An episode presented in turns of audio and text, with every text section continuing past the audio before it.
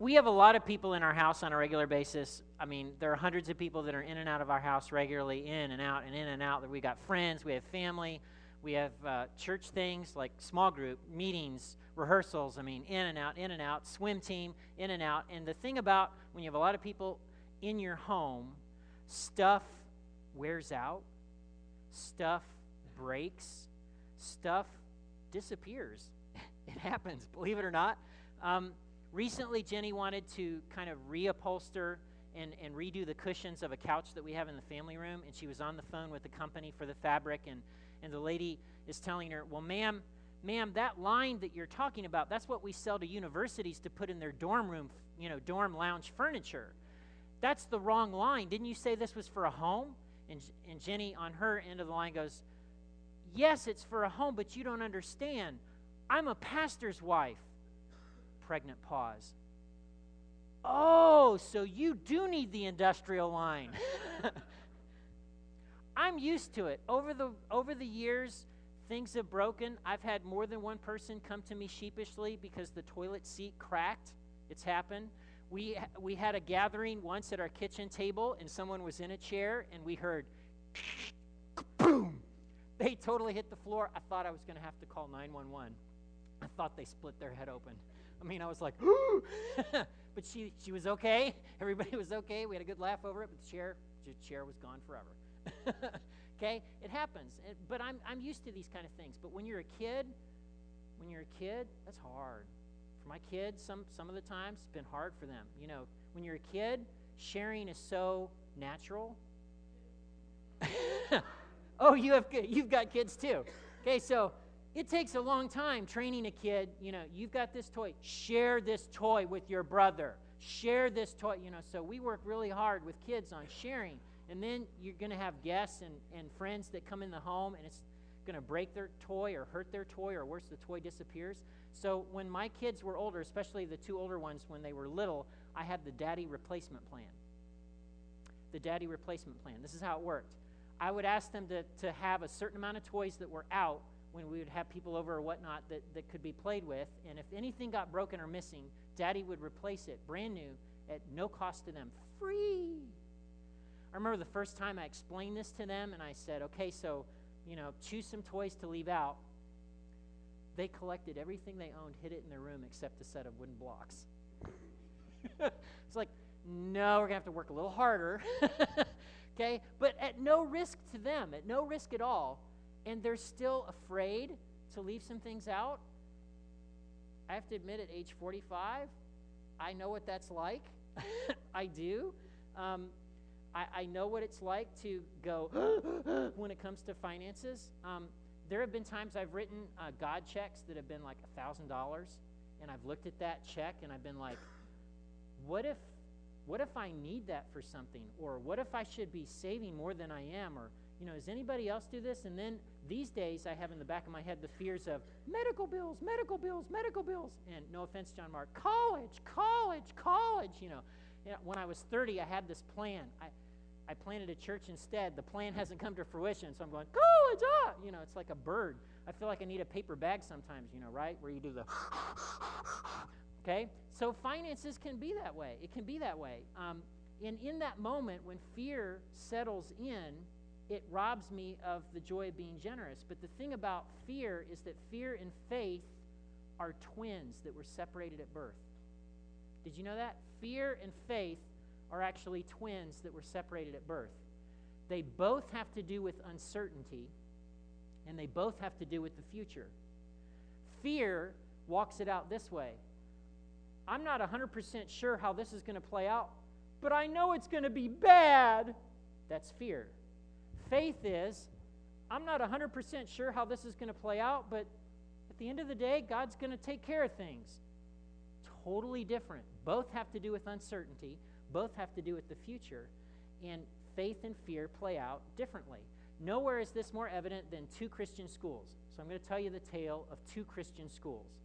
The one of them I can't name because they put these sermons online, and I don't want somebody from that school accidentally hearing it and then calling me and going, You called our school stingy, and then having me have to say, Yes, but you are.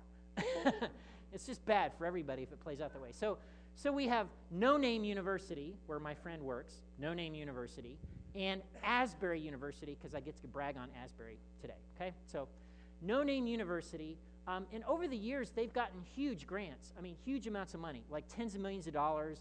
But it's always, you know, weirdly designated. You know, it has to be for the endowed chair of science or, you know, some building that they really don't need. So it's it's money, but they haven't been able to use it for regular expenses. And in the last five years, my friend has told me, you know, they've had to really do the tighten the belt. They've cut staff. They've even cut administration.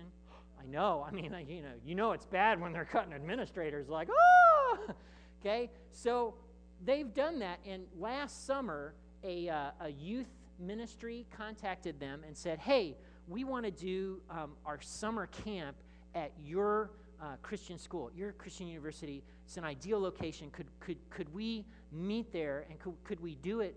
You know, basically for free? Would you be willing to do that? You know, you're a Christian school, we're a Christian thing."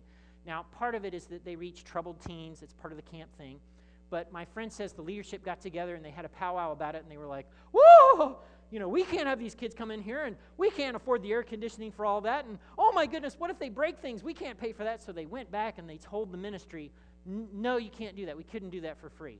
So the ministry, uh, well, you know, gosh, that was a really great location. Well, okay, what if we rented it from you? What would it What would it cost to rent? So the leadership met and they you know, and the little accountants were there, and it was a lot of money. So they went back to the ministry and they said, it'll cost you a billion dollars. And we can't afford that. So they had to go someplace else. So there's no name university. Then there's Asbury University. Long ago, when Asbury University was Asbury College, somebody donated to them, gave them a TV production trailer. So if you know anything about TV production trailers, they're like really expensive. I mean, like NBC has one, CNN has one, but you know, it's not like you know, oh yeah, I got a couple of those in the backyard on, you know, concrete, you know, concrete building blocks. You, know, you can have one. Nobody keeps spare TV trailers, okay? And so this person gave it to Asbury. Now, part of their thing in giving it to Asbury was now, if anybody ever needs this, I want you to lend it out. But Asbury University has kind of had this mindset of, you know, hey, you know, if we have something and somebody else needs it, you know, we'll share. God will take care of us. So uh, a number of years ago, uh, NBC, if I'm getting, I hope I'm getting the story right from Dr. Gray, NBC had some kind of weird fire and it knocked out a couple of their TV production trailers. And it was the Olympics, and they needed a production trailer. And they were like, what are we going to do? We need production trailers. Oh! So they, a friend of a friend of a friend of a friend of, a, of, of an NBC executive was like, hey, there's this podunk school in Kentucky. They, you know, they, they got one. It's like brand new. Call them, rent one from them. So NBC calls Asbury, which was then Asbury College. Hey, Asbury College, here you got this production trailer. Yeah. Hey, we need it for the Olympics. Name your price. Now, at that moment, you need to know Asbury was desperate for money. That one thing has not changed over time, by the way. if you're an Asbury College alum, know this the college is still poor. Okay? So they, they needed the money, but the leadership got together and they had this conversation like, well, the donor intended us to basically share, and you know, our attitude has been share. And so Asbury College at the time went back to NBC and said, um, yes, you can have the trailer, but you can have it for free. Now, you guys look like really smart people. I'm going to ask you a straight up question. You look really, you look so smart today. You do. Okay? Which, which college was more in the lines of faith and generosity? Was it no name you or Asbury you? Okay, all right. Yes, yes, indeed. See, when you and I are generous and when we're wanting to be generous we're going to be we're going to be racked with fear fear is going to come into the equation and i want you to know that and so today i want to address some of those fears because the temptation, just like for No Name University or Asbury University, the temptation is to hold on to things you need. The temptation is not to share, the t- temptation is to be afraid, which is why when Jesus taught about being generous, the very next thing that he teaches about is birds and flowers. What? I know. Let's get into it. Luke chapter 12. This is where we've been twice already. And this is the last time we're coming back to this verse. So, Luke chapter 12, uh, and we're going to start in verse 22, and they'll put this up on the big screen. Okay. Wouldn't that be fun if you could do that at home? Just do the magic, you know, when you say things to your spouse. I could record that for you for free. Okay. And you could push a button on your phone. Um, so, Luke chapter 12, verse, my Bible's flipping on me, verse 22. So, Jesus, immediately before this, tells the story of the rich fool. Remember that guy who had a bumper crop and he goes, Man, what do I do? I, you know, I've struck gold, I'm rich. And he builds bigger barns. What was the guy's mistake? He thought all of that was for himself. That was his mistake. That's why God says that he's a fool in the passage. And so then Jesus launches in, right after that story, into this passage. And this is what Jesus says. Then, turning to his disciples, Jesus said, That's why I tell you not to worry about everyday life, whether you have enough food to eat or enough clothes to wear, for life is more than food, and your body more than clothing. Don't worry. You're like, Yeah, but you're Jesus. He's saying, hey, don't worry. See, if you value money and possessions the way other people do, you're going to worry about stuff all the time. Your life is more important than food, your body's more important than clothing, and you and I would go, well, duh, if I don't have a body, what do I care about clothes? If I'm dead, what do I care about food? You know, that's kind of like a duh. Well, Jesus is implying, well, then if God has given you life and body, he'll provide food and clothing. So then he goes on and he gives several examples. Verse 24 Look at the ravens. They don't plant or harvest or store food in barns, for God feeds them. And are you and you are far more valuable to him than any birds. Can all your worrying add a single moment to your life? And if worry can't accomplish a little thing like that, what's the use of worrying over bigger things? Okay, so he talks about ravens, which are birds argument number one from Jesus. Look at God's care for his creatures. God feeds birds. You are much more important than birds. Therefore, God is paying attention to you. God sees when you have a need. God notices when you're crying out, when you're in a tough spot. God sees and God cares. Then he goes on and he talks about that whole worrying thing. Um, can all your worrying add a single moment to your life? And you and I would go, no, it really can't, but it can make you really sick and have intestinal problems. I know. Um, and so he, he maps out why worrying, you know, worry doesn't accomplish anything. Okay, so quit it. Stop worrying. And you're like, Jesus, quit.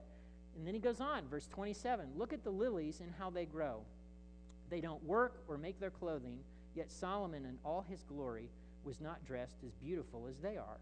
And if God cares so wonderfully for flowers that are here today and thrown into the fire tomorrow, He'll certainly care for you. Why do you have so little faith? Look at God's provision in nature. If God cares about flowers, He cares about you so much more. Jesus is talking about something that was a natural response in the face of generosity. So then comes the kicker uh, at the end, verse 29 and following. Don't be concerned about what to eat and what to drink. Don't worry about such things. These things dominate the thoughts of unbelievers all over the world. So, what he's saying is, uh, when you worry, when you worry, it's what unbelievers do who don't even understand God's care for them, right?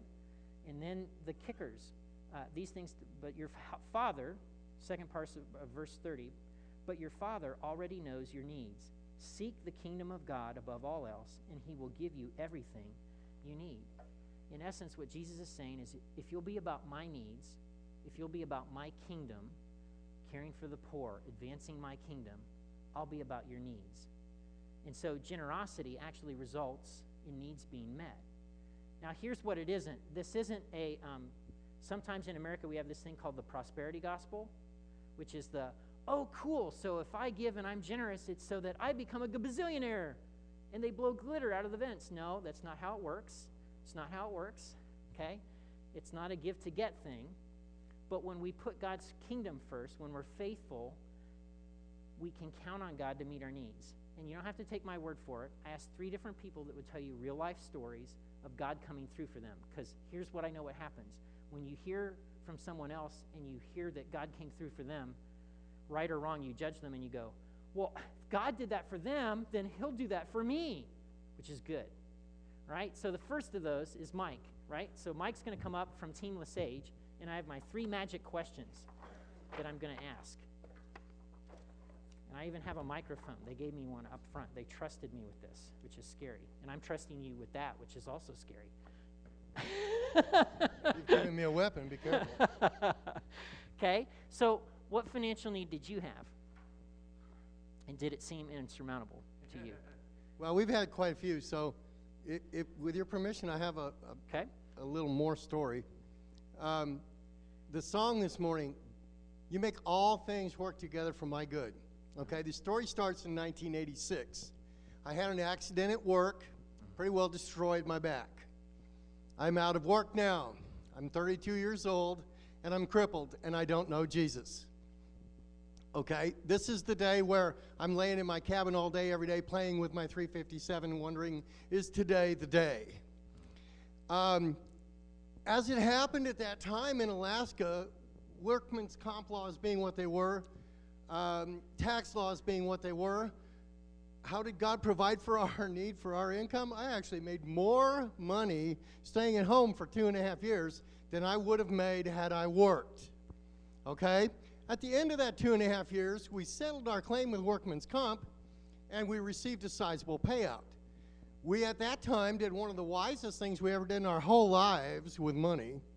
We paid off all of our debt Wow. Okay. cars, credit cards, house, everything. None of that means much all by itself, but the reality of it is is when I got saved in 1987, God spoke to me and he said, "You're going to be a missionary." Okay? And I said, "Okay, here's what we'll do. While we're passing time waiting for the sending because as most people in ministry know, the calling is not always descending. I uh, went to work part time, paid the bills, and went to Bible school. God met our needs all the way through. We decided, okay, we're going to go to Mexico. How are we going to pay for it? We're in a church that's smaller than this one and poorer than this one, and they said, we'll give you 10% of our income. Well, that was about $400 a month. But we had a paid for house. We sold our house, we carried the note, and we received monthly income from the house. We sold out my poor wife's retirement fund and received a monthly check from that, and that came to about $1,200 a month. Everybody that we talked to in Mexico said you need at least $3,000 a month to live here. And we said, nah, you need $3,000 a month to live here. We're from Alaska. so off we went. How did God meet our needs? We always had a house, we always had food, and every Wednesday after church, we took our 10 best friends out and fed them tacos. And every Sunday after church, we took our 10 best friends out and fed them tacos. And we never once missed a payment, never once missed a meal, even though we made a third of the money that everybody said we had to have. One more aside on that trip to Mexico I took my wife and our one year old son, and off we went to Mexico, no problem. We got it made. First month there, check didn't come from Alaska. My wife looked at me and said, Well, honey, what are we going to do? And I did the thing that you should never do, gentlemen. Never look at your wife when she's holding your one year old son and she's worried and she says, What are we going to do? And answer, I don't know. We waited. We prayed. We waited. We prayed. We talked about it yesterday, and both of us come to the same conclusion. We don't know what happened, but it was all okay. There was no miraculous outpouring of money. There was no miraculous moment that we can say, this is when it was resolved. But we never missed a meal. We never missed a payment. We never missed anything. So God has always been there for us. What have we learned? Plan ahead. Okay? When we got a sizable insurance settlement, we didn't run out and buy a new car.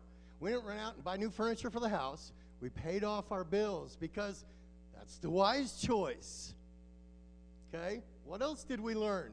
When it all looks like it's falling apart, don't panic because it might not be.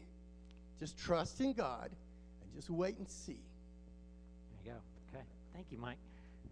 Okay, so I got Sarah Crum, right? So you had about, right? So you get married and you've got all these grand plans with life and you've got it all mapped out. About six months after we got married, I got really, really sick. Um, I had That mono. wasn't in the plan. No, not at all. Um, I got mono, and then I got two flu viruses, and things really went downhill rather than me getting better. So, six weeks I was out of work, and we were making all of our bills on Nathan's one income. And he had to wrestle with, well, do I work late tonight and take care of the bills, or do I go home because Sarah's, you know, sleeping 24 hours, has a fever of 102. Um, one day I needed to go get a prescription, and I looked at the bank account. We had 13 cents. There was no way I was going to need a prescription, we had just found out that I was actually going to need major surgery. So, um, you know, we, we kind of panicked. What do we do? What's going to happen? The next day, we checked the bank account, and our tax refund had come in, and it was a couple thousand dollars, which was amazing. God took us through that time of me being sick, not having an income, not knowing what was going to happen. And not only did He see us through that, but He gave us enough money that we were actually able to buy a house once I was well enough. Um, and it was just an amazing thing. Through this whole whole ordeal, I definitely clung to the verse that you used today of just if God will take care of the sparrows, will He not take care of me as well? And for somebody who usually does things on her own strength, it was huge for me to be completely laid up in bed, unable to move, sleeping 24 hours, watching my husband struggle to take care of us, to meet our needs physically and also financially, and have God just deliver us this huge blessing. So it's definitely something that we carry with us through our whole life, trying to apply that to different areas. Um, but it's also taught us to be really um, financially responsible, and we started the Dave Ramsey program this summer. Yeah. So we're doing the debt snowball, and it's it's working really well for us. Yeah. When it reaches the bottom, baby, watch out, Crum. Kaboom! Pff, an explosion of good stuff. Okay, and I also asked Bill Brown, Bill Brown, so we all know that lawyers just have it made, right? It's easy, money, da da da, especially if you're going to start something new. Well, I did start something new, um, but going back a little bit before I started, we'll kind of get to where we got uh, to the point where I started. Um, I practiced defense law for insurance companies for 16 years Wow. and went to several different firms and worked for a while and would go somewhere else, and the, the salary kept going up and going up, and I was making pretty decent money um, five years ago or so, uh, but I hated it. I mean, it, it's not uh, it's not fulfilling. I was bringing home a paycheck, but I wasn't getting anything out of it, and you felt you were representing the Sith Lords rather than the Jedi Order. something like that. Yeah. Yes. Um, and I had the debt to go along with the income. so you had high income and you had high debt, and you had a lot of stress and a lot of worry. Um, you weren't uh, giving like you should give. Um, it, it was stressful. So Okay. I'd lose a job, I'd get another job. You know, I was afraid. I knew I didn't like it. I knew I didn't want to do it, but I knew I, I wanted the paycheck. I needed the paycheck. Yeah. Um, well, last year uh, I broke my leg and I was down for six weeks or so, and uh, lost that job, um, and could have run back to another job and got another paycheck. But I said, this, you know, I wasn't even sure if I liked practicing law. I didn't think I did. Um, I said I've always kind of wanted to help people, so let's give that a try. So I started the office in April. I had uh, no money. it's okay. It's okay. But uh, I knew it's it, what I.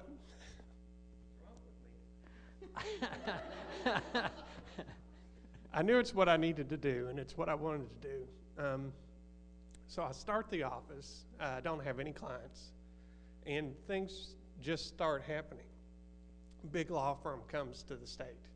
They start advertising for work injuries, which is what I, I do. And um, I get an email. It says, hey, we need somebody to handle some cases.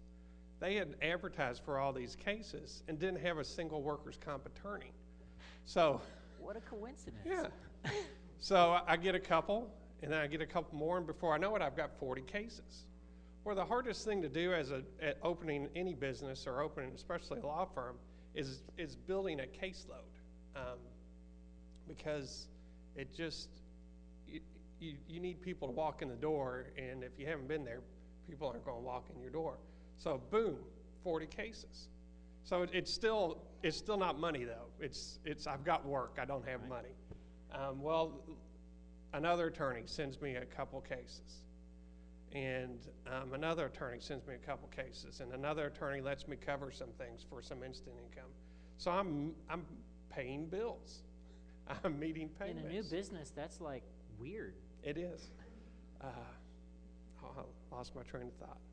Oh, in, I had a case 10 years, ag- uh, 2000, so 12 years ago, and it was a small back case, and uh, she got nine or ten thousand dollars at the time, um, and, but she was able to go back to work. They'd been paying for her back treatment for those um, uh, Yeah. 12 decade. years. Well, they, it was the same treatment. They decided, the insurance company decided, we're going to stop paying for the medical treatment. And they filed a dispute with the judge. So she calls me. I don't know how she found me, but she found me because it's, it's been several jobs since then.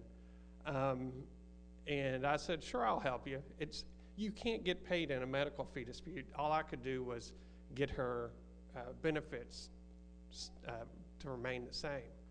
Well, we get in there and, and uh, I give my proof, and we're going to win. We're, we're going to get the lady's treatment back on. Well, we go to the conference with the judge and the other attorney, and they said, uh, "How about thirty thousand dollars, and and we'll we'll just waive everything. You know, you don't have any more medical treatment, uh, and you don't have a job at thirty thousand dollars. You'll get your pension too." Well, she she thought about it and she said, "No, that's not enough." And I said, "Well, let me see how much they're paying in medicals each each year." I got that figure and I said, "That's one hundred and fifty thousand dollars over the rest of your lifetime. We could ask for it, but there's no way they're going to give it to you um, because it's better just for insurance company to pay the seven thousand dollars a year." So we go and and uh, and I demanded one hundred fifty, and they came back at uh, I think 75 or so. I went back at 150. They came up to 100. And at this point, I'm thinking, hey, she's going to get her money and I'm going to get paid. I don't have any money. This is great. And she goes, no, uh, go back at 150. So I'll go back at 150. And uh, they came up and said, how about 112? The most I can make it as attorney is $12,000 in a work comp case. He said, you'll get your 12 and she'll get her 100. I said, yeah, I am going to get paid. Nobody's going to walk away from $100,000. And she said, no, go back at 150. And I said, well, I can do that, but there's no way you'll get another offer. So we went back at 140, and we did that same thing a couple times, and we settled for 140. So in this case that one I shouldn't have had because it's been 14 years. I don't know how she found me. Two, I mean, these I've asked attorney and every attorney in that office since we settled this case, why did y'all do that? Because it, it just doesn't happen. So, you know, I, I get a, a good paycheck. I've got some money. I, I've been able to pay the business bills and the house bills, um, but I'm. But when I look at it, I'm bringing home Right. present It's day. not possible. I'm bringing present day LaSage money from Mexico, right. Yeah. and Yeah. and How is it uh, you know, I, it's, uh, you, So, what have you learned about God? uh, he provides. Uh, he'll find a way uh, to make things happen. Um, and even though you're making LaSage money, um, your life is so much better. Money. the the debt is not there anymore. Um, I, I don't I don't know how the bills are being paid. Um, I used to have the spreadsheet. I mean, I get you. I had Yep. 18 months of spreadsheets of budgets going out, you know, into the future. I was paying, you know, I had plans for everything. Well, um, I, I don't, I don't budget anymore. Uh, that's probably not a good thing, but it, everything is getting paid. I, I paid uh, God first, and then I, I don't worry about the rest, and it works. Thank you, Bill. Thanks. So I, I have some questions that I want to ask you, you smart people, right? In the realm of finances, what are you most afraid of? In the realm of finances, what are you most afraid of? Right now, and my oldest can attest to this. When I when I lack faith, when I go into the fear side, it's all medical bills and college right now. That's my error. But for you, what is it? What are you afraid of? Is that problem too big for God? Is it? Well, if it's not, then why would you try and handle things on your own without God? Why would you try and do that? So, the question I ask you this morning, generations, is can God deliver? Can God deliver? If you've put the kingdom of God first, can you count on God to meet your needs? So let me tell you the rest of the story about Asbury University. I heard this from Dr. Gray. So remember, right? NBC News came to them, NBC Sports Division came to them, needed the trailer. They needed the money. NBC would have paid an insane amount of money to rent this trailer. Well, the university leadership says to them, No, it's yours free. Just all we ask is that when you're done, you bring it back. NBC didn't know what to do with that. So NBC came back to the college and said, Hey, do you have any media com majors? And they said, Well, yeah. And NBC picked a number, I can't remember how many, and they said, You pick X number of students, let's say 20 students. You pick the number of students, we'll bring them to the Olympics and give them an internship like no tomorrow. What nobody expected was that when the Asbury students showed up, NBC people were like, Whoa, you like know your stuff. You're competent from this podunk school in Kentucky? What? And you don't drink and you're sober and responsible? What? what? This is the best Olympics ever. And so NBC Sports went back and they said, you know what? Every Olympics from here on out, you send your students to us. We want them. So to this day, there's only one school in the entire United States of America that sends students to intern at the Olympics. And it resulted because of one act of generosity. All right?